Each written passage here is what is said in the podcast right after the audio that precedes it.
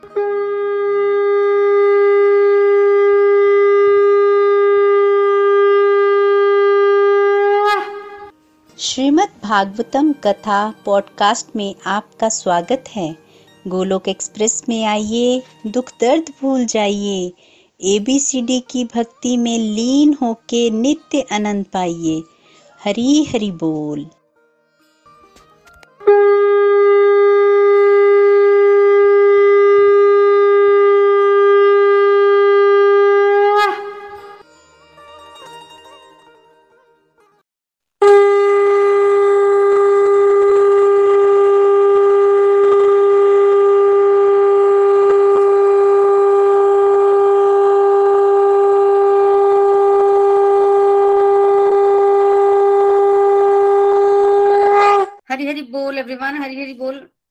Everyone to the evening सत्संग तो चलिए स्टार्ट करते हैं सत्संग प्रेयर्स के साथ।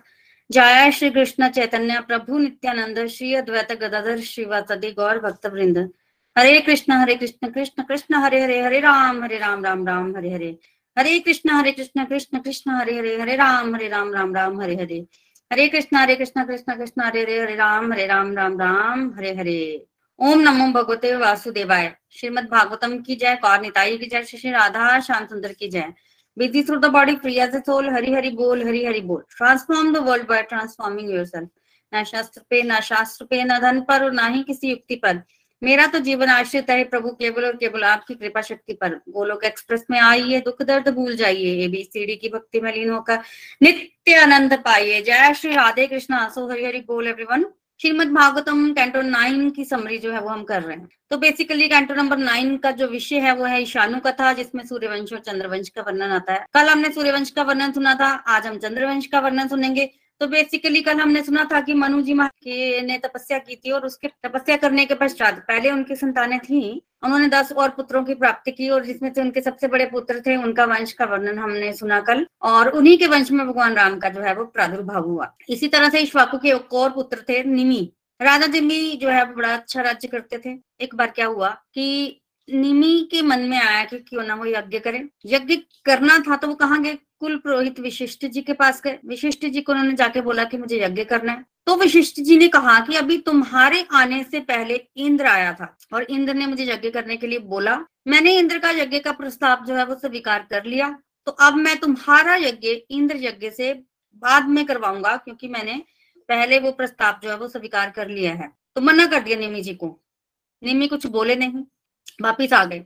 जब वापिस आए ना तो निमी ने सोचा कि बेसिकली निमी जी को आत्म ज्ञान था। उन्होंने सोचा कि जीवन तो क्षण है। मैं इंतज़ार करता हूँ विशिष्ट ऋषि का और विशिष्ट ऋषि आए तब तक मेरा जीवन बचे ना बचे तो कैसे चलेगा? तो मैं ऐसा करता, मैं यज्ञ कर लेता हूँ। ये सोचकर उन्होंने यज्ञ कर लिया। जब विशिष्ट जी इंद्र का यज्ञ पूरा करके आए और उन्होंने देखा कि निमी राजा ने पहले ही यज्ञ करवा लिया है तो उनको बड़ा क्रोध आया, बहुत क्रोध आया। और उन्होंने राजा निमी को श्राप दे दिया कि तुम्हारा शरीर इसी क्षण भस्म हो जाए। जब राजा निमी को श्राप मिला तो राजा निमी को भी क्रोध आया। देखिए, राजा निमी की कोई गलती नहीं थी, क्योंकि राजा निमी तो विशिष्ट जी के पास गए थे यज्ञ करवाने के लिए, उन्होंने ही मना किया। उन्होंने कहा कि वो वापिस आके यज्ञ करेंगे। तो राजा निमी ने कब कब मना किया? वो वापिस आए, वो यज्ञ कर सकते थे। राजा निमी एक और यज्ञ करवा लेते, वो तो तैयार ही थे। फिर किसी की अनुपस्थिति में कोई यज्ञ करना चाहे तो यज्ञ करना तो कोई अपराध नहीं है, और विशिष्ट ऋषि को मना भी नहीं किया, उनसे पूछा भी। तो श्राप बनता नहीं था तो निमी राजा को लगा कि किसी की मतलब लाइफ को इस तरह से बिना गलती के खत्म कर देना कोई इतना अच्छा तो नहीं है। तो उन्होंने कहा कि आपको घमंड हो गया, आपको शायद इंद्र से बहुत पैसे मिले ऐश्वर्य बड़ा आ गया आपके पास तो उन्होंने उनको भी श्राप दिया कि आपका भी शरीर छूट जाए। तो विशिष्ट ऋषि का शरीर छूट गया, फिर उन्होंने दोबारा से जन्म लिया, वो दोबारा से प्रकट हो गए, पर राजा निमी का शरीर जो है वो ब्राह्मणों द्वारा सुरक्षित रख लिया गया। उस समय वहाँ पर ना आ, कोई उत्तराधिकारी नहीं था राज्य में और राज्य में अगर उत्तराधिकारी ना हो तो राज्य का कैसा माहौल हो जाता है। राज्य में राजा बड़ा आवश्यक होता है अदरवाइज़ चोर उचक्के जो है वो इतना सिर उठाने लगते हैं उनको दंड देने वाला कोई नहीं बचता और वो इतना सिर उठाते हैं ना कि बाद में थोड़ा सा मुश्किल हो जाता है प्रजा को चलाना ठीक से रखना सिस्टम को। तो अब ऋषि मुनि ने सोचा कि क्या किया जाए? तो यही सोचा कि राजा निमी को मंत्रों के साथ वापिस बुला लेते हैं। जीवित कर देते इतनी कोई गलती नहीं थी। उस समय के ऋषि मुनियों में इतना सामर्थ्य भी होता था। तो ये सोचकर वो राजा निमी को उन्होंने वापस बुलाया। राजा निमी आया तो सही और कहते कि मैं तो इस शरीर में प्रवेश नहीं करूँगा। जो तो नीच जोनी में जाए, उसको तो मनुष्य शरीर जो है वो अच्छा प्रतीत होता है। वो उसमें प्रमोशन ले सकता है, पर जो वैकुंठ धाम चला गया, जो भगवान के धाम चला गया, वो क्यों इस शरीर में मृत्यु लोक में दोबारा आया तो राजा निमी ने मना कर दिया। मैं जाऊँ वहाँ ठीक हूँ तो मैं यहाँ नहीं आऊँगा। तो राजा निमी ने जब मना किया तो ब्राह्मणों ने उनको बुलाना ठीक नहीं समझा। फिर क्या किया? फिर राजा निमी के शरीर का मंथन किया और वहाँ से जो प्रकट हुए ना, उनका नाम जनक रखा गया। जनक मतलब अजीबो गरीब परिस्थिति में पैदा हुआ ना, मंथन से मथने के द्वारा पैदा हुए और उनका एक नाम शरीर, पिता के शरीर से पैदा हुए थे ना तो वैदेह भी पड़ा, वैदेह राज। तो ये जो जनक है, देखिए जनक की जाल से पोस्ट हमने बड़ी बार स्टडी किया है। इन्हीं जनक की आगे बीस पीढ़ियों के बाद एक जनक राजा हुए जिनके यहाँ माता सीता का प्राकट्य भी हुआ तो ये जनक वंश परंपरा जो है वो चल पड़ी। तो सूर्य वंश के वर्णन के पश्चात सुखदेव गोस्वामी ने चंद्रवंश का वर्णन किया है। जैसे सूर्य वंश का वर्णन जब शुरू किया था, उन्होंने तो भगवान से किया था, ऐसे चंद्रवंश का आरंभ भी भगवान से हुआ। भगवान से ब्रह्मा जी का प्राकट्य हुआ। ब्रह्मा जी से अत्रि ऋषि, ब्रह्मा जी के पुत्र ना अत्रि ऋषि और अत्रि ऋषि का विवाह हुआ अनुसुईया माता से और उनके आगे पुत्र हुए सोमदेव, चंद्रमा। चंद्रवंश आरंभ हुआ। तो बेसिकली इनकी कथा भी हमने श्रवण की थी। अत्रि ऋषि और अनुसुईया माता। अनुसुईया माता महान प्रतिव्रता नारी। जब भी प्रतिव्रतियों पतिव्रता नारियों का नाम आता है, उनमें अनुसुईया माता का नाम जो है वो सर्वप्रथम ही आता है।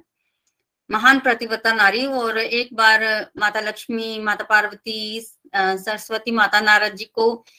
नारद जी ने इनको जाके बोला कि पृथ्वी पर जो है महान सती है अनुसुईया माता तो इनको लगा कि हमसे भी महान सती है तो परीक्षा लेनी चाहिए तो इन्होंने अपने पतियों को परीक्षा लेने के लिए भेजा। इनके पति जो है वो गए माता से, माता की परीक्षा लेने। अब कैसे परीक्षा लेंगे? तो अत्रि ऋषि उस समय तपस्या के लिए गए हुए थे तो ये अनुसुईया माता के आश्रम में पहुँचे और तीनों ने भिक्षा मांगी। और माता ने भिक्षा दी, तब इन्होंने कहा कि हम लोग जो है वो भिक्षा लेंगे, पर आप जब हमें निर्वस्त्र होकर भिक्षा देंगे, तब हम भिक्षा लेंगे। अब माता सोच रही है कि इस तरह की भिक्षा मेरे से मांगने के कौन साहस कर सकता है? तो माता ने ध्यान लगाया तो देखा, ये तो ब्रह्मा, विष्णु, महेश है। तो माता ने कहा, बिल्कुल, मैं आपको निर्वस्त्र होकर भिक्षा दूँगी, क्योंकि मैं अपने घर आए अतिथि को ऐसे नहीं जाने देती। पर मैं प्रतिव्रता नारी हूँ, और प्रतिव्रता नारी जो है, अगर आपको निर्वस्त्र होकर शिक्षा भिक्षा लेनी है तो आप मेरे पुत्र बन जाइए। तो पतिव्रता नारी में बड़ी सामर्थ्य होती है। तो माता में इतनी सामर्थ्य थी कि ब्रह्मा, विष्णु, महेश छोटे छोटे बच्चे बन गए और माता ने उनको दूध पिलाया, भिक्षा दी और अपने पास ही रख लिया। तो अल्टीमेटली ब्रह्मा जी के अंश से जो है वो सोमदेव का प्राकट्य हुआ और भगवान विष्णु के अंश से दत्तात्रेय जी का और भगवान शिव जी के अंश से दुर्वासा ऋषि का प्राकट्य हुआ। तो इस तरह से तीनों बालक जो है वो छोटे छोटे मैया के पास रहे। फिर कुछ समय पश्चात पार्वती माता और लक्ष्मी माता और सरस्वती जी सोचने लग पड़े कि हमारे पति तो वापस नहीं आया था उन्होंने नारद जी को बोला, नारद जी ने बता तो दिया कि आपके पति कहाँ है, पर नारद जी लेने नहीं गए। नारद जी कहते मैं जाऊँगा तो मेरे को भी माता बच्चा ही बना लेगी। नारद जी तो नहीं गई, गए। फिर ये लोग खुद गए माता जी और माता जी के चरणों में प्रणाम किया और उनसे अपने पति मांगे हैं। माता ने कहा कि ले जाओ, पति ले जाओ। पति छोटे छोटे हैं छोटे छोटे पति क्या करेंगे वो? तो उन्होंने कहा कि माता, हम आपकी बहू हैं। तो माता ने कहा कि बहू है तो रो कर पे, फिर वो कुछ दिन वहाँ रही और उसके पश्चात माता ने जो है वो ब्रह्मा, विष्णु, महेश को पहले जैसा कर दिया। तो एक रूप से तो वो वहीं रहे और एक रूप से वो वापिस आ गए। तो इस तरह से ब्रह्मा जी के अंश से सोमदेव का प्राकट्य हुआ। सोमदेव के पुत्र से बुद्ध। हमने पीछे कथा में भी श्रवण किया है। बुद्ध का विवाह किससे हुआ था? इला से। इला कौन थी? सुद्युम्न जो थे, वही इला बनी हुई थी ना? तो जब वो जंगल में इला बन के घूम रही थी, तब बुद्ध ने उससे विवाह किया था और उनसे एक पुत्र पैदा किया, पुरुर्वा। इसी पुरुर्वा को बाद में जब सिद्युम्न वानप्रस्थ आश्रम से विकार करने, करके चला गया था तो इसी सिद्युम्न को राजा, इसी पुरुर्वा को राजा बनाया था अपने पुत्र को। और पुरुर्वा जब राजगद्दी पर बैठे, उस समय वो सूर्यवंश और चंद्रवंश दोनों की तरफ़ से ही राज्य जो है वो संभाल रहे थे, पर पिता का वंश जो है वो पुत्र चलाता है, इसलिए मेन पुरवा ने वहाँ से चंद्र वंश चलाया। तभी तो मनु जी महाराज ने तपस्या करके और दस पुत्रों की प्राप्ति की कि सूर्य वंश भी आगे बढ़ना चाहिए। तो यहाँ से चंद्रवंश जो है वो आगे बढ़ा और पुरवा ने उर्वशी से विवाह किया। उर्वशी एक अप्सरा है। स्वर्ग में उसको कुछ श्राप मिल गया था, उसको पृथ्वी पर सौ वर्षों के लिए आना था। नारद मुनि एक बार स्वर्ग गए और नारद मुनि ने पुरर्वा राजा की तारीफ़ की। पुरर्वा राजा के इतने गुण गाए नारद जी ने कि उर्वशी ने सोचा कि मुझे सौ वर्षों के लिए पृथ्वी पर जाना है तो क्यों ना मैं वहीं चली जाऊँ? मैं पुरर्वा से ही विवाह कर लू राजा से तो वहीं रह लू। तो वो पृथ्वी पर गई, पुरर्वा राजा से मिली। पुरर्वा को उर्वशी पसंद आई, विवाह का प्रस्ताव रखा गया। उर्वशी ने एक दो शर्तें रखी। शर्त ये थी कि मैं घी में पका हुआ भोजन ही खाऊँगी। वो अपने साथ दो भेड़ के बच्चे मेमने ले गई थी तो उसने कहा कि इन मेमनों की रक्षा तुम करोगी, करोगे। इन मेमनों को मैं अपने पुत्र के समान समझती हूँ, पुत्रों के समान। पुरवा राजा ने वो शर्तें मान ली। देखिए पुरवा राजा, घी उनके लिए कोई बड़ी बात नहीं है। घी से बना हुआ भोजन कोई मुश्किल बात होती है राजा के लिए नहीं। और राजा जो है वो दो मेमनों की रक्षा नहीं कर सकता, करेगा ना? तो हाँ बोल दिया और रहने लग पड़ी उर्वशी। उसने सौ वर्ष वहाँ बिताए। मतलब जितना भी उसका श्राप काल था, वो उसने बिताया वहाँ पर और उसके पश्चात एक दिन इंद्र को याद आई उर्वशी कहा है। सभा तो सुनी है उर्वशी के बिना। और स्वर्ग की अप्सरा धरती पर जो है वो बहुत समय नहीं रह सकती। जितना थोड़े समय तो रह सकती है, चलो श्राप मिला तब भी रह सकती है, पर हमेशा नहीं रह सकती। तो उसको जाना ही था वापिस। तब इंद्र ने जब बुलाया ना तो उर्वशी कैसे जाएगी वापिस? तो क्या किया कि इंद्र ने भेजा गंधर्वों को कि मेमनों को चुरा लो। उर्वशी की मेमनों को चुरा लिया गया और जब मेमनों को चुराया तो उर्वशी को क्रोध आया। उसने पुरुर्वा को बोला कि तुम मेमनों को बचाओ। तुमने तो मेरे से प्रॉमिस किया था कि तुम इनकी रक्षा करोगी। करोगे। जब तक पुरुर्वा रेडी होके रक्षा करने गया, तब तक मेमने चोरी हो चुके थे और उर्वशी को क्रोध आया उर्वशी वहाँ से आ गई। मेमने बाद में मिल गए क्योंकि वो तो सिर्फ़ उर्वशी को स्वर्ग वापस ले जाने के लिए ही थे। कोई मारना थोड़ी था। तो उर्वशी वहाँ से चली गई और उर्वशी वहाँ से चली गई। देखिए बेसिकली उर्वशी और पुरुर्वा को ना छह पुत्र हुए थे। उनके सबसे बड़े पुत्र थे आयु। तो उर्वशी चली गई, पर पुरुर्वा जो है, वो उर्वशी के प्यार में इतने मतलब पागल से हो गए थे। तो अंत में क्या किया उन्होंने? बड़ी तरह की उन्होंने कोशिश की कि उर्वशी उनके पास आ जाए। एक बार उर्वशी उनको मिल भी गई थी किसी नदी के किनारे। पर अल्टीमेटली वो रह नहीं सकती थी पृथ्वी पर तो फिर उन्होंने गंधर्वों की तपस्या की, उपासना की और उर्वशी के लोक को ही प्राप्त किया। मनुष्य के पास इतनी तो स्वतंत्रता होती है कि वो कहाँ जाना चाहता है, वो वहाँ जा सकता है। तो वो भगवान के लोक को प्राप्त ना करके उसने उर्वशी के लोक को प्राप्त किया पुरर्वा ने, और उनके सबसे बड़े पुत्र थे आयु। आयु को जो है वो राजगद्दी दे दी गई। आयु जब पैदा हुए ना तो देखिए, आयु के आगे चलकर ना, एक पुत्र हुए गादी। गादी, वंश में। तो गादी जो थी, उनकी एक पुत्री थी, बहुत सुंदर, जिसका नाम था सत्यवती। तो एक बार क्या हुआ कि ऋचिक ऋषि आए। ऋचिक ऋषि ने कहा कि मैं तुम्हारी पुत्री से विवाह करना चाहता हूँ, राजा गादी को। तो गादी सोचने लगे, उनकी एक ही पुत्री थी। कि मैं अपने पुत्री का विवाह ऋषि ऋषि से नहीं करूँगा। तो उनको मन नहीं था, पर क्योंकि ऋषि मुनि बड़े बड़े चढ़े होते थे श्राप का भी डर होता था। तो गादी ने कह दिया कि मुझे कोई शर्त रख दी कि मुझे घोड़े चाहिए, जिन, जो सफ़ेद हो, कान काले हो, इस तरह की कोई अजीबो गरीब शर्त रख दी। और ऋषि ऋषि समझ तो गए तो उन्होंने क्या किया, वरुण देव के पास गए और उन्होंने उनसे वैसे घोड़े मांगे और वो घोड़े लाकर जो है वो उनको दे दिए। अब जब घोड़े मिल गए तो फिर घोड़े जब मिल गए तो फिर तो विवाह करना ही था तो कर दिया। सत्यवती अपने पति रुचि ऋषि के साथ रहने लगी। कुछ समय के पश्चात सत्यवती को पुत्र प्राप्ति की इच्छा हुई और सत्यवती अपने पति के प्रभाव को जानती थी। तो सत्यवती ने क्या किया? बोला, अपने पति को कि मुझे पुत्र चाहिए, यज्ञ कर लेते हैं। अब हुआ ये कि सत्यवती ने तो अपने पति को बोला कि पुत्र प्राप्ति के लिए यज्ञ करते हैं। सत्यवती की माता, मैंने पहले ही बोला था कि सत्यवती एक ही कन्या थी। उनके कोई पुत्र नहीं था। तो सत्यवती की माता ने भी ऋचि ऋषि को बोला, वो भी उनके प्रभाव को जानती थी अपने दामाद के, कि मुझे भी पुत्र चाहिए। मेरे पुत्र आ जाएगा तो हमारे राज्य को संभालने वाला कोई तो होगा। तो मुझे भी पुत्र चाहिए, तुम यज्ञ तो कर ही रही हो तो साथ साथ मैं भी यज्ञ करूँगी। तो दो पुत्रों की प्राप्ति के लिए यज्ञ हुआ, एक सत्यवती के पुत्र के लिए और एक उसकी माँ के पुत्र के लिए। अब दो तरह के चरु तैयार किए गए हैं। बेसिकली जब यज्ञ होता है ना तो यज्ञ जिस मंशा से होता है उस तरह का मंत्र पढ़कर ना, पानी को अभिमंत्रित कर दिया जाता है। और फिर उस पानी से अंत में या तो चरु, कुछ इस तरह का तैयार करके ना, फिर वो खिलाया जाता है। तो बेसिकली शक्ति जो है वो उसमें होती है, क्योंकि उसमें मंत्र पड़े जाते हैं ना, यज्ञ मतलब मंत्र। पवित्र मंत्रों की आहूतियाँ बार बार जब बार बार उस पानी में जाती हैं तो पानी जो है अभिमंत्रित हो जाता है उस फल के लिए, जिस फल के लिए मंत्र पढ़े जा रहे हैं। तो दो तरह के चरु तैयार किए गए। और जब यज्ञ समाप्त हुआ तो उन चरों को खाने के लिए दे दिया गया। एक सत्यवती को एक उसकी माता को। और ऋचि कृषि स्नान करने चले गए। जब ऋचि कृषि स्नान करने चले गए ना तो क्या किया सत्यवती की माता ने? सत्यवती की माता को डाउट हो गया। उनको डाउट हो गया कि ये जो ऋचि ऋषि हैं, इन्होंने अपनी पत्नी के लिए अच्छा चरु तैयार किया है और मेरे लिए इतना अच्छा चरु तैयार नहीं किया। नेचुरली कि अपने पुत्र के लिए व्यक्ति ज़्यादा मेहनत करता है, मेरे पुत्र के लिए उतनी मेहनत नहीं की गई। तो क्यों ना मैं अदला बदली कर लू? तो उसने अपनी पुत्री को बोला कि ये श्रेष्ठ चरु है, मुझे श्रेष्ठ पुत्र चाहिए, तुम मेरा चरु खा लो, मैं तुम्हारा चरु खा लेती हूँ। तो अदला बदली कर ली प्रसाद की और अदला बदली करके वो खा लिया। और जब ऋचिक ऋषि आए तो सत्यपति ने बताया क्या हुआ? तब ऋचिक ऋषि क्रोधित हुए। क्रोधित होकर उन्होंने कहा कि तुमने क्या किया? मैंने जो अपने पुत्र के लिए मंत्र पढ़ा था, वो ब्राह्मण पुत्र के लिए पढ़ा था। और जो तुम्हारी माता के पुत्र के लिए मंत्र था, वो क्षत्रिय पुत्र के लिए था। और तुमने जब अदला बदली कर दी है तो बच्चों की भी अदला बदली हो गई तो तुम्हारी माता को जो पुत्र होगा, वो ब्राह्मण होगा और तुम्हें जो पुत्र होगा, वो भयानक क्षत्रिय होगा। भयानक क्षत्रिय। ये सुनकर सत्यवती तो डर गई? सत्यवती कहती है कि मुझे मैं भयानक क्षत्रिय पुत्र नहीं चाहिए मैं नहीं देख सकती हूँ मुझे तो ब्राह्मण पुत्र ही चाहिए। तो सत्यवती अल्टीमेटली मान नहीं रही थी।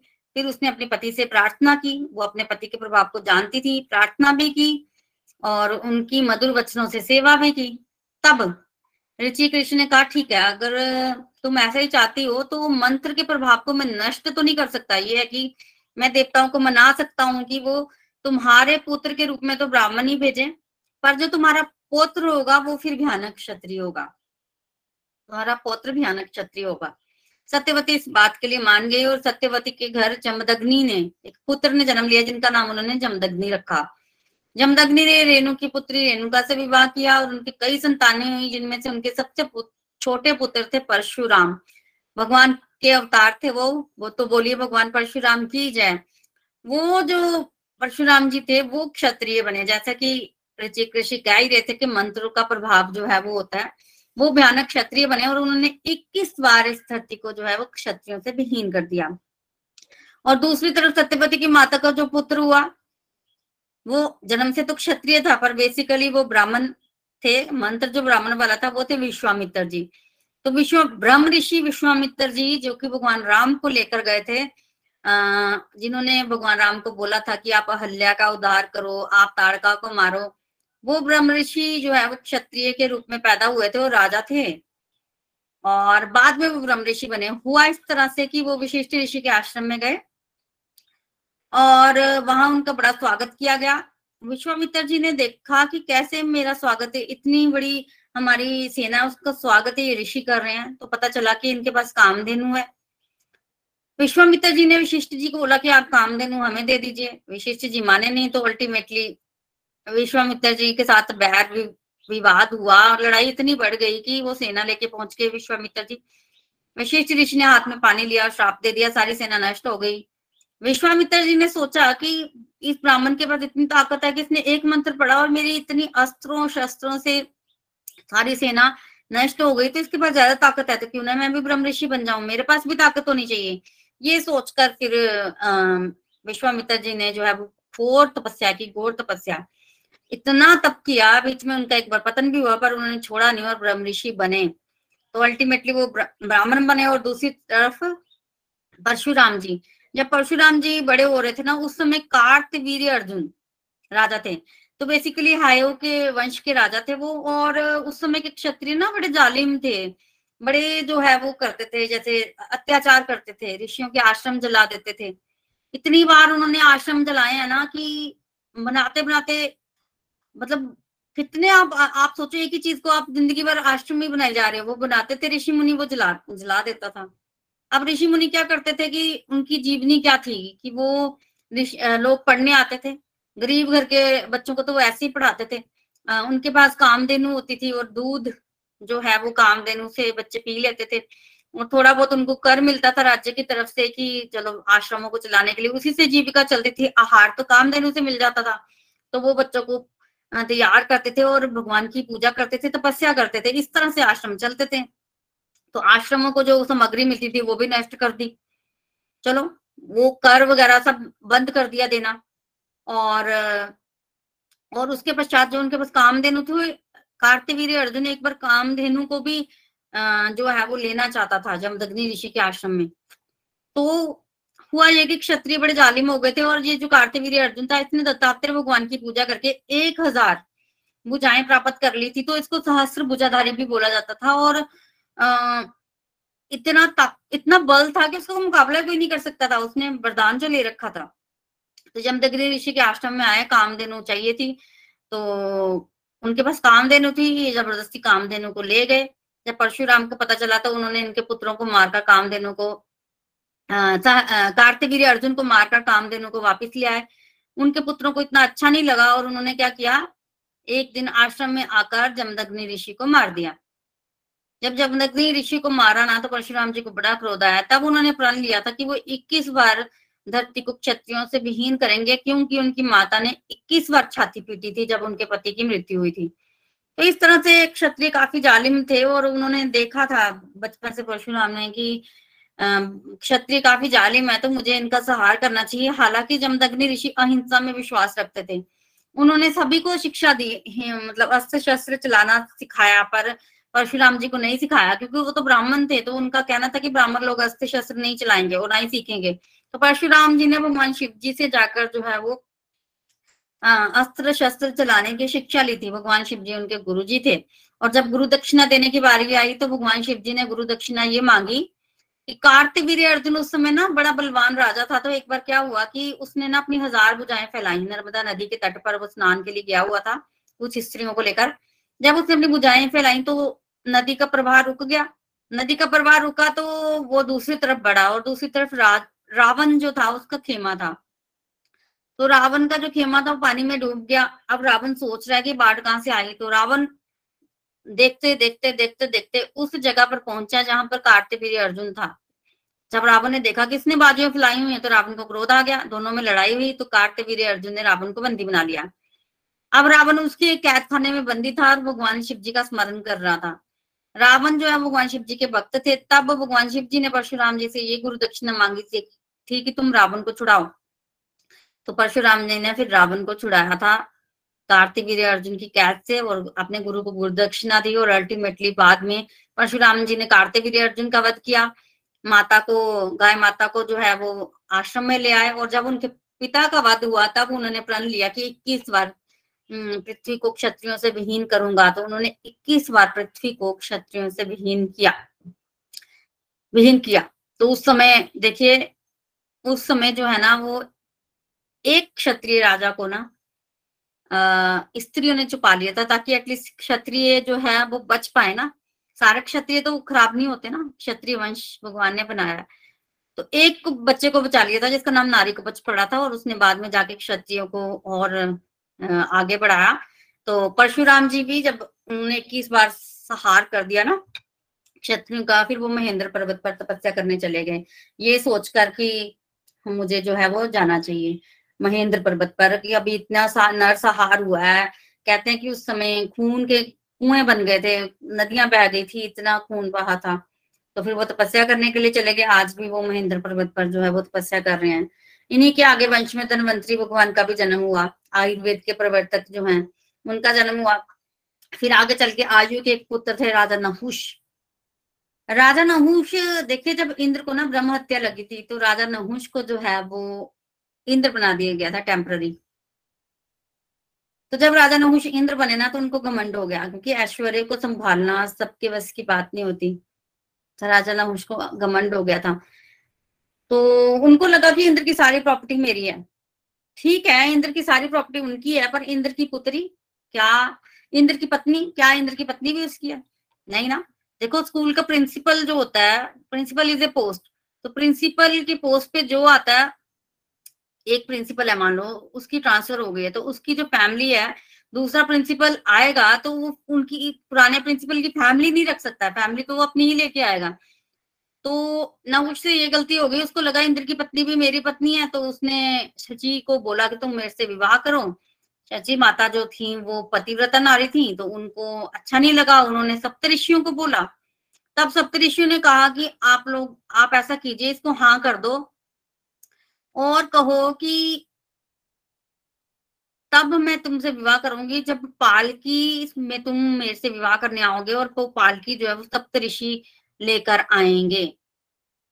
तो ये शर्त जो है वो शची माता ने नहुष के सामने रखी। नहुष ने ऐसे ही किया, पालकी मंगवा ली और सप्त ऋषियों को जोत दिया पालकी में। सप्त ऋषि पालकी लेके जा रहे हैं और नहुष से कहा इंतज़ार हो रहा था? वो जल्दी करो जल्दी करो। रास्ते में उसने क्या किया? सप्तऋषियों को इतना तंग किया कि सप्तऋषियों ने श्राप दे दिया, या तो साम बन जा। वही नहुष का पतन हो गया। और जब नहुष का पतन हुआ ना, उस समय इंद्र जो है, वो ब्रह्म हत्या के पाप से छूट गए थे, और इंद्र ने अपना जो है, वो पद दोबारा से जो है, वो स्वीकार कर लिया था। तो इस तरह से सुखदेव गोस्वामी जो है, वो चंद्रवंश का वर्णन कर रहे हैं। अब जब नहुष जो है, उनको श्राप ही मिल गया तो फिर पृथ्वी पर नहुष के पुत्र को जो है, वो राजा बनाया गया, और इस तरह से चंद्रवंश जो है, वो आगे बढ़ रहा है। आगे के चंद्रवंश का वर्णन जो है हम अगले सत्संग में करेंगे। हरे कृष्णा हरे कृष्णा, कृष्ण कृष्णा, हरे हरे हरे राम हरे राम राम राम, हरे हरे। सो हरी हरी बोल एवरीवन हरी हरी बोल। चलिए अब हम आगे बढ़ते हैं अपने रिव्यू सेक्शन की तरफ़। सर्वप्रथम हमारे साथ संगीता शर्मा जी हैं पठानकोट से। हरी हरी बोल। हरी हरी बोल हरी बोल, हरे कृष्णा हरे कृष्णा कृष्णा कृष्णा, हरे हरे हरे राम हरे राम राम राम, हरे हरे। बहुत बहुत धन्यवाद प्रीति जी। व्यासपीठ को कोटि कोटि नमन है। जितनी कथाएँ आपको आती हैं, हम तो कहते हैं ना zero point zero one percent भी नहीं है उसका। हम तो सिर्फ़ कथाओं का आनंद लेते हैं कि कैसे आप इतनी सुंदर सुंदर कथाएँ हमें रोज सुनाते हैं। और इतनी कथाएँ आपको याद है, ये तो बहुत बड़ी बात है कि आपका कितना अध्ययन है श्रीमद भागवतम पुराण का, कितना आपने इसको स्टडी किया होगा तभी आप ये कथाएँ हमारे सामने रख सकते हैं। बहुत आपकी मेहनत को कोटि कोटि नमन है। हमें तो एक भी कथा नहीं आती थी। कुछ छोटी मोटी हमने कभी टीवी में सुन ली। यही था। लेकिन इन कथाओं के माध्यम से आप हर सत्संग में यही बताते हो कि क्या लर्निंग हमें लेनी है? वो सीख हमें क्या लेनी है? वो हमें हमेशा याद रखनी है। जैसे सत्यवती और ऋषि ऋषि की कथा से हमें ये समझ आती है कि हमें दूसरों की तरफ़ कभी नहीं देखना चाहिए। जैसे कहते हैं ना, दूसरे की थाली में हमेशा हमें लड्डू बड़ा लगता है। हमें अपनी तरफ़ देखना चाहिए कि हम क्या करते हैं। हमारा जो कंपटीशन है, वो एक हेल्दी कंपटीशन होना चाहिए कि जैसे अब हम सब डिवोटी एसोसिएशन में बैठे हैं। तो हमारा जो कंपटीशन है, एक दूसरे के साथ क्या होना चाहिए कि अगर प्रीति जी को इतनी कथाएँ आती हैं तो हम भी उससे कुछ दो, तीन, चार कथाएँ अपने जीवन में धारण करें, उनका आनंद लें। उनसे शिक्षा लें, या हम माला करते हैं तो हम भी एक दूसरे की मोटिवेशन लें कि अगर वो बत्तीस माला कर सकता है तो मैं क्यों नहीं कर सकती? अगर वो इतनी देर, कोई पाठ कर सकता है तो मैं क्यों नहीं कर सकती? मीन्स हमें भगवान की तरफ़ बढ़ने के लिए जो जो यहाँ पे रूल्स रेगुलेशन बताए जाते हैं, उसमें हम अगर कुछ परसेंटेज में अपने आप में इम्प्रूवमेंट लाते हैं, इसका मतलब है कि हम सही ट्रैक पर चल रहे हैं। क्योंकि ये जो कथाएँ हैं, ये उस समय सतयुग, द्वापर, त्रेता की स्टोरीज आप सुनाते हैं। तब ऋषियों में इतना तप, बल और, जैसे इंद्र कितने बार अपनी प्लानिंग बनाते थे हर बार उनकी कोई ना कोई प्लानिंग फेल हो जाती थी, क्योंकि भगवान की प्लानिंग के आगे हर एक की प्लानिंग जो है वो व्यर्थ है। इसलिए भगवान ने जो हमारे लिए प्लान बनाया है, उनके आगे हम नतमस्तक रहें, अपने आप को सरेंडर रखें कि जो भी भगवान आपने मुझे दिया है, उनका हर समय धन्यवाद करें। कितना सुंदर हमें डिवोटी एसोसिएशन दिया है। हम किसी भी सिचुएशन में हो, अगर हम सत्संग लगा लेते हैं तो हमारा मन जो है वो बदल जाता है। कई बार हम परेशान होते हैं, लेकिन सत्संग में एक अच्छी कथा सुन लेते हैं तो हमारा मन जो है वो बदल जाता है और वो हमें भगवान की तरफ़ खींच के ले जाता है। क्योंकि असली आनंद तो इसी में है। जो भी हम अपना रोज रूटीन में करते हैं, उसमें हम कभी भी आनंद महसूस नहीं करते। थोड़ी देर के लिए ज़रूर हमें आनंद आता है, लेकिन वो टेम्परेरी होता है। हमेशा रहने वाला ये जो कथाएँ हम सुनते हैं या अच्छा हम हेल्दी कंपटीशन रखते हैं डिवोटीज के साथ तो वो हमें हमेशा आनंद देता है। एक आज की जो आपका सेशन है, उसमें अत्रि ऋषि की जो आपने कथा सुनाई है कि भगवान से ब्रह्मा जी का जन्म हुआ। और ब्रह्मा जी से अत्रि जी का, अत्रि जी का विवाह जो है अनुसुईया से हुआ। अनुसुईया माता एक पतिव्रता स्त्री है। मुझे इतनी कथाएँ प्रीति जी आती तो नहीं है, लेकिन फिर भी आज की जो कथा है, उसमें मुझे ये वाली कथा थोड़ी याद रही है कि कैसे ब्रह्मा, विष्णु, महेश उनकी परीक्षा लेने आते हैं और उनकी पतिव्रता धर्म की परीक्षा कैसे ली जाती है। उन्होंने बोला है कि आप हमें परीक्षा जो है वो निर्वस्त्र होकर देंगे। तो वो अपने तप बल से कितना योग बल उनके अंदर होगा। आज तो हम छोटी छोटी बातों पर अपने आप को समझते हैं कि शायद हम बहुत कुछ कर लेते हैं, लेकिन उन्होंने अपने तप बल से ही देख लिया कि ये तो तीनों देव हैं। तो उन्होंने बोला है कि आप छोटे बच्चे के रूप में पहले बनेंगे और अपने तप बल से उनको छोटे रूप में बनाया भी है और फिर उनको कैसे दूध भी पिलाया है और तीनों देवों को अपने पास रखा है।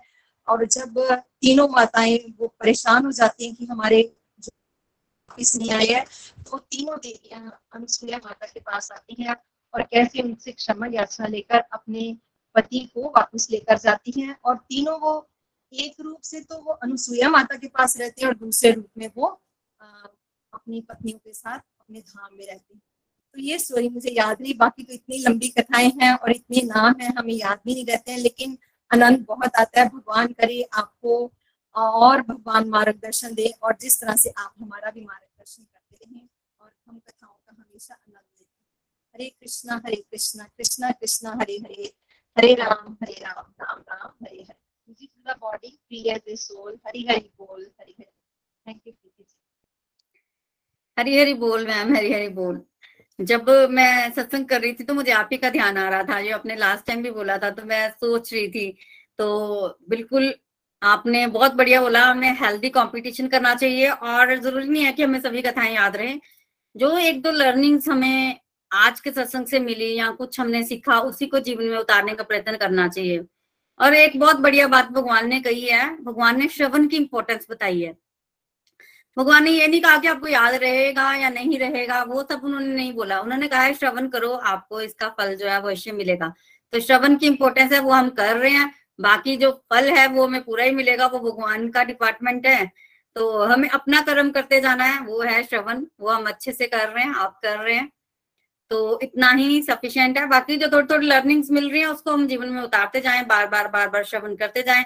कथाएँ जो है, वो अपने आप याद हो जाएँगी। Thank you very much ma'am Hari Hari बोल हरी हरी बोल चलिए, अब हम आगे बढ़ते हैं। हमारे साथ सुधा प्राशर जी हैं चंबा से। हरी हरी बोल सुधा जी। हरी हरी बोल, प्रीति जी। बहुत सुंदर कथा आज हूँ तो आज बहुत ही सुंदर कथा। हमें भागवतम की सुनाई, भागवत महापुराण की जय। हमें बड़ी सुंदर सुंदर कथा कथाएँ प्रीति जी के। मुख से सुनने को मिल रही है। आज भी महाराज निमी की कथा सुनने को मिली। कि कैसे इस वाकु के पुत्र महाराज निमी एक विशाल यज्ञ करना चाहते थे, लेकिन उन्होंने वशिष्ठ जी को पुरोहित बनाना चाहा।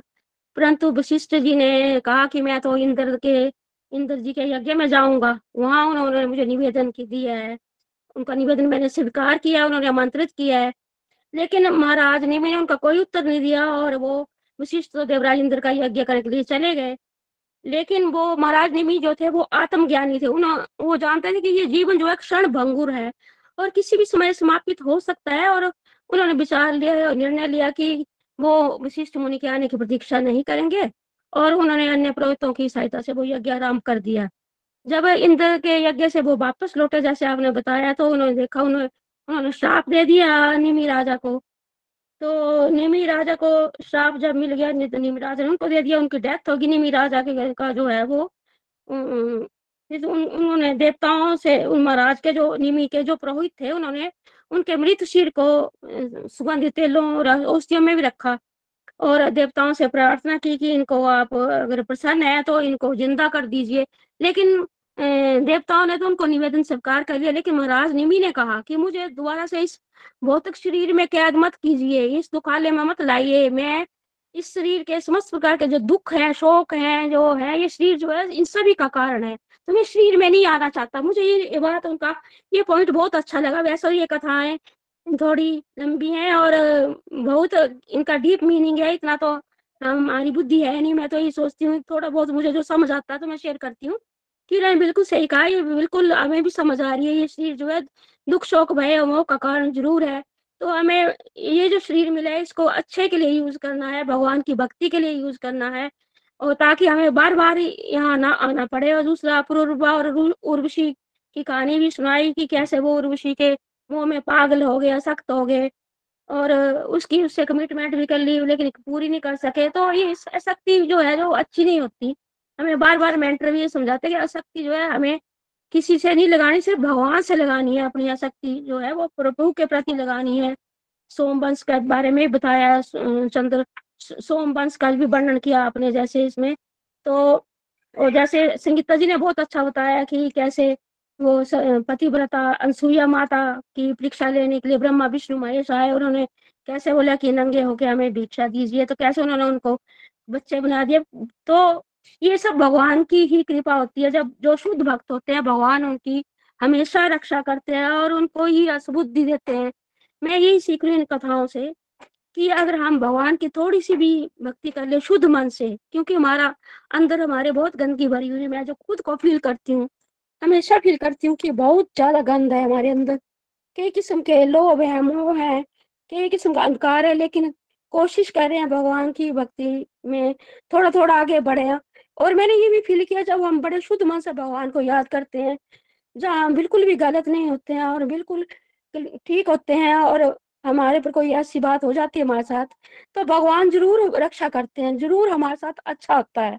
मैंने खुद फील किया, ऐसे डिवाइन एक्सपीरियंस हुए हैं मेरे साथ की मुझे लगा कि भगवान ने खुद आके हेल्प की है मेरी तो इन कथाओं से बहुत सीखने को मिल रहा है। मैं भी सोचती मैं इस शरीर से या किसी के मुँह से मैं ना फंसू थोड़ा थोड़ा उनको कम करूँ और भगवान की तरफ़ बढ़ूं, क्योंकि यही हमारे अंत समय में, यही डिवोशन भक्ति हमें भगवान के धाम पहुंचाएगी। अंत समय में भी हमें, हमारे मुख से भगवान का नाम निकलेगा। ये कथाएँ हमें अच्छी शिक्षा देती हैं। जो भी इनमें अच्छी बातें हैं, वो हमने सीखनी है। कोशिश मैं भी कर रही हूँ। So thank you very much Preeti ji Sangeeta ji. बहुत अच्छा सत्संग है। रहा और बहुत कुछ सीखने को मिला। कोशिश करूँगी इम्प्लीमेंट करने की। हरी हरी बोल जी। Thank you so much Hari Hari बोल, सुधा जी, आपने भी ब्यूटीफुली अपनी लर्निंग्स जो है वो शेयर की हैं। बिल्कुल राजा निमा की निमी की कथा से भी हमें बहुत कुछ सीखने को है। एक तो लर्निंग यही मिलती है कि हमें जो है वो दूसरे की भी पोजिशन भी समझनी चाहिए, बिना मतलब कि किसी को भी श्राप नहीं देना चाहिए, किसी पे भी गुस्सा नहीं करना चाहिए। ये सोचते हुए कि हम ठीक है। चलिए बाकी आपने बड़ा अच्छा बताया जो भी आप सीख रहे हैं, उसको अपने जीवन में इम्प्लीमेंट करें और कथा का कॉन्टिन्यूसली जो है वो श्रवण करते जाए। भगवान की कृपा बनी रही। भगवान की कृपा हमारे पे है। बारिश तो हो रही है, हम ही ने छाता लिया हुआ है। जैसे आप कह रहे हैं, आपको डिवाइन एक्सपीरियंसेस हुए तो वो जब हम भगवान की तरफ़ देखेंगे, भगवान का ध्यान करेंगे तो हमें एक्सपीरियंसेस होंगे। भगवान रेसिप्रोकेट करते हैं, हम उनको याद करेंगे तो वो भी हमें याद करेंगे। तो बस इसी तरह से मिल, मिलजुल कर चलते रहते हैं। थैंक यू सुधा जी हरी हरी बोल हरी हरी बोल चलिए, अब हम आगे बढ़ते हैं। भजन की तरफ़ चलते थैंक यू सो मच प्रभु। और सच में कथाएँ तो खजाना है। प्रीति जी जब सुनाती हैं तो खजाना सीधा उलेट देती है। एक छोटा सा अपना डिवाइन एक्सपीरियंस सुनाती हूँ। सबके साथ ज़्यादा समय ना लेते हुए। पिछले दिनों धाम यात्रा जाने का सौभाग्य मिला था। और मंगला आरती के समय हमें राधा रमन जी के मंदिर जाना था। जो हमारे साथ बाकी डिवोटीज थे, वो थोड़े लेट हो गए। तो मैं वहाँ पे ना थोड़ी सी सेल्फिश होकर मुझे लगा कि अब मंदिर आ गया है, अब पीछे पीछे सब आ जाएँगे। तो मैं वहाँ से भागी। जैसे मैं भागती गई तो जो राधा रमन जी की ड्योड़ी है मतलब एंट्री जहाँ से उस गेट से होती है, वहाँ पे पता नहीं कैसे, ऐसे लगा जैसे किसी ने मुझे पकड़ के ना मेरा माथा ऐसे टक्कर बजाई है, बहुत ज़बरदस्त। टक्कर बजी, लेकिन मैंने अपनी चोट की तरफ़ मेरा बिल्कुल ध्यान नहीं गया। और ना ही मैंने ये सोचा कि मैं सेल्फिश हुई हूँ, मैंने पीछे छोड़ा या इस तरह से मुझे हुआ है। प्रीति जी, सच मानिएगा, उस समय मेरे दिमाग में, उस समय मेरे मन में वो कथा चलना शुरू हो गई। मेरे सर से खून बह रहा था, एक दो जगह चोट भी लगी। मैं भागती हुई अंदर राधा रमन जी के दर्शन मैंने किए, आरती मंगला, आरती अटेंड की। दूसरे आके मेरे वो ब्लड को ना ऐसे रोक रहे थे, पर मुझे कोई होश नहीं और मेरे अंदर पता क्या कथा चल रही थी? प्रीति जी ने कथा सुनाई थी कि जब हमारे चैतन्य महाप्रभु वृंदावन में गए थे और उन्होंने जगह जगह भगवान के दर्शन किए तो उनको कितनी चोटें लगती थी, कितनी चोटें लगती थी, उनका बिल्कुल परवाह नहीं होती थी उनको। वो भगवान में ही डूब जाते थे। भगवान, कितनी दर्द होती होगी आपको? सच में मैंने उस समय आपको याद किया और ये इसीलिए याद की कर पाए क्योंकि आपके माध्यम से हम भगवान की कथाएँ सुनते हैं। हमारा वो भाव तो नहीं है बट फिर भी हम वो कथा को हल्का सा ही सही अपने मन में किसी कोने में दबा के रखें तो ज़रूर ज़रूर भगवान हमें गाइड करते हैं। Thank you so much Preeti ji once again बहुत प्यारी कथाएँ आप सुनाते हो। हरी हरी बोल, हरी हरी बोल। तो जो आज का भजन है, वो स्पेशल भगवान की कृपा पर। कृपा को मैं क्या गाऊं? कृपा से गा रही हूँ। खुश किस्मती है मेरी।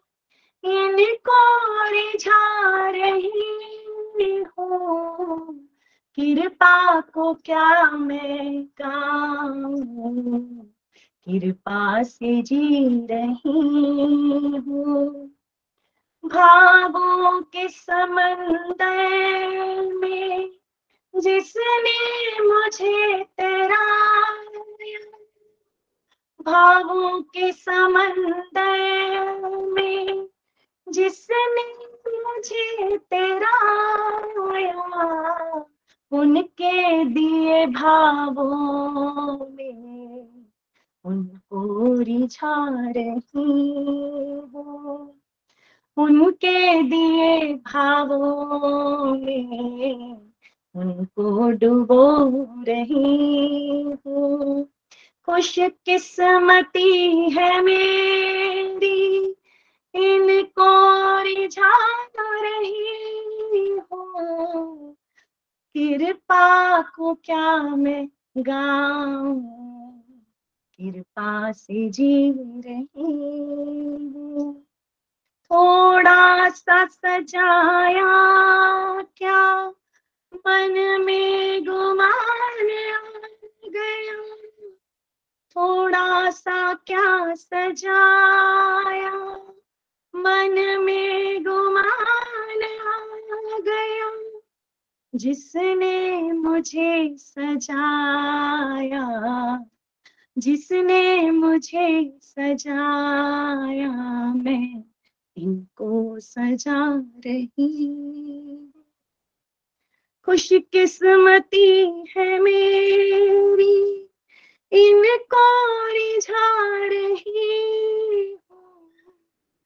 कृपा को मैं क्या गाऊं? कृपा से जी रही सुन लो ए दुनिया वालों, अंदर की बात है। सुन लो ए दुनिया वालों, अंदर की बात है। वो बीज बो रहे हैं, वो बीज बो रहे हैं पल हम खा रहे हैं। कृपा को क्या मैं गाऊं, कृपा से जी रही हूँ। इनकी कृपा का वर्णन ग्रंथों में ना हो सका है। इनकी कृपा का वर्णन ग्रंथों में हो ना सका है। दासी ने जो सुना है, गुरुओं ने जो सुनाया गुनगुना रही हूँ। खुश किस्मती है मेरी इनको रिझा रही हूँ। किरका को क्या मैं गाऊं? कृपा से जी रही हूँ। हरे कृष्ण हरे कृष्ण। कृष्ण कृष्ण हरे हरे। हरे राम हरे राम। राम राम, हरे हरे। हरी हरी बोल, हरी हरी बोल। Thank you so much Preeti ji. Hari Hari बोल, हरी हरी बोल। हरी हरी बोल, रेणु जी। हरी हरी बोल। बहुत सुंदर ब्यूटीफुल आपने भजन सुनाया। हमेशा ही आप इतना प्यारा प्यारा भजन सुनाती हैं और साथ ही साथ आपने दर्शन भी बहुत अच्छे करवाए। और रेणु जी, आपने जो एक्सपीरियंस बताया, देखिए, भाव की बात होती है, आपका भाव बहुत प्योर है, आपको हमेशा इसी तरह की फीलिंग्स आती है तो भगवान के घर जब आप जाएँगे तो वहाँ की फीलिंग्स तो जितनी आपके अंदर भाव है ना मतलब उसको कई गुना बढ़ा दीजिए। तो मैं समझ पा रही हूँ कि आप किस तरह सोच रहे होंगे उस समय। जोश कितना होगा? और भगवान ने धाम में बुलाया आपको, भगवान असीम असीम कृपा, ऐसे ही बरसती रहे आप पर। बहुत मज़ा आया। आपका भजन भी सुनकर आपके भाव जो है भजनों के माध्यम से भी झलकते हैं। सो थैंक यू हरी हरी बोल, रेणु जी हरी हरी बोल। देखिए राधा अष्टमी पे कल लाइव विशेष एक सत्संग है शाम को आठ बजे तो आप सभी शाम को आठ बजे राधा अष्टमी पे विशेष सत्संग ज़रूर सुनिएगा, कल और परसों, दोनों ही दिन। और राधा अष्टमी आ रही है तो खूब ज़ोर शोर से राधा रानी का प्राकट्य दिवस जो है वो आप मनाइएगा। हरी हरी बोल हरी हरी बोल। तो आज के सत्संग को हम कंक्लूड करते हैं प्रेयर्स के साथ। हरे कृष्णा हरे कृष्णा कृष्णा कृष्णा हरे हरे। हरे राम हरे राम राम राम गोलोक एक्सप्रेस से जुड़ने के लिए आप हमारे email address info at Golok express dot O द्वारा संपर्क कर सकते हैं या हमारे व्हाट्सएप या Telegram number seven zero one eight zero two six eight two one से भी जुड़ सकते हैं। आप हमसे फेसबुक पेज और यूट्यूब चैनल के माध्यम से भी जुड़ सकते हैं। हरी हरी बोल।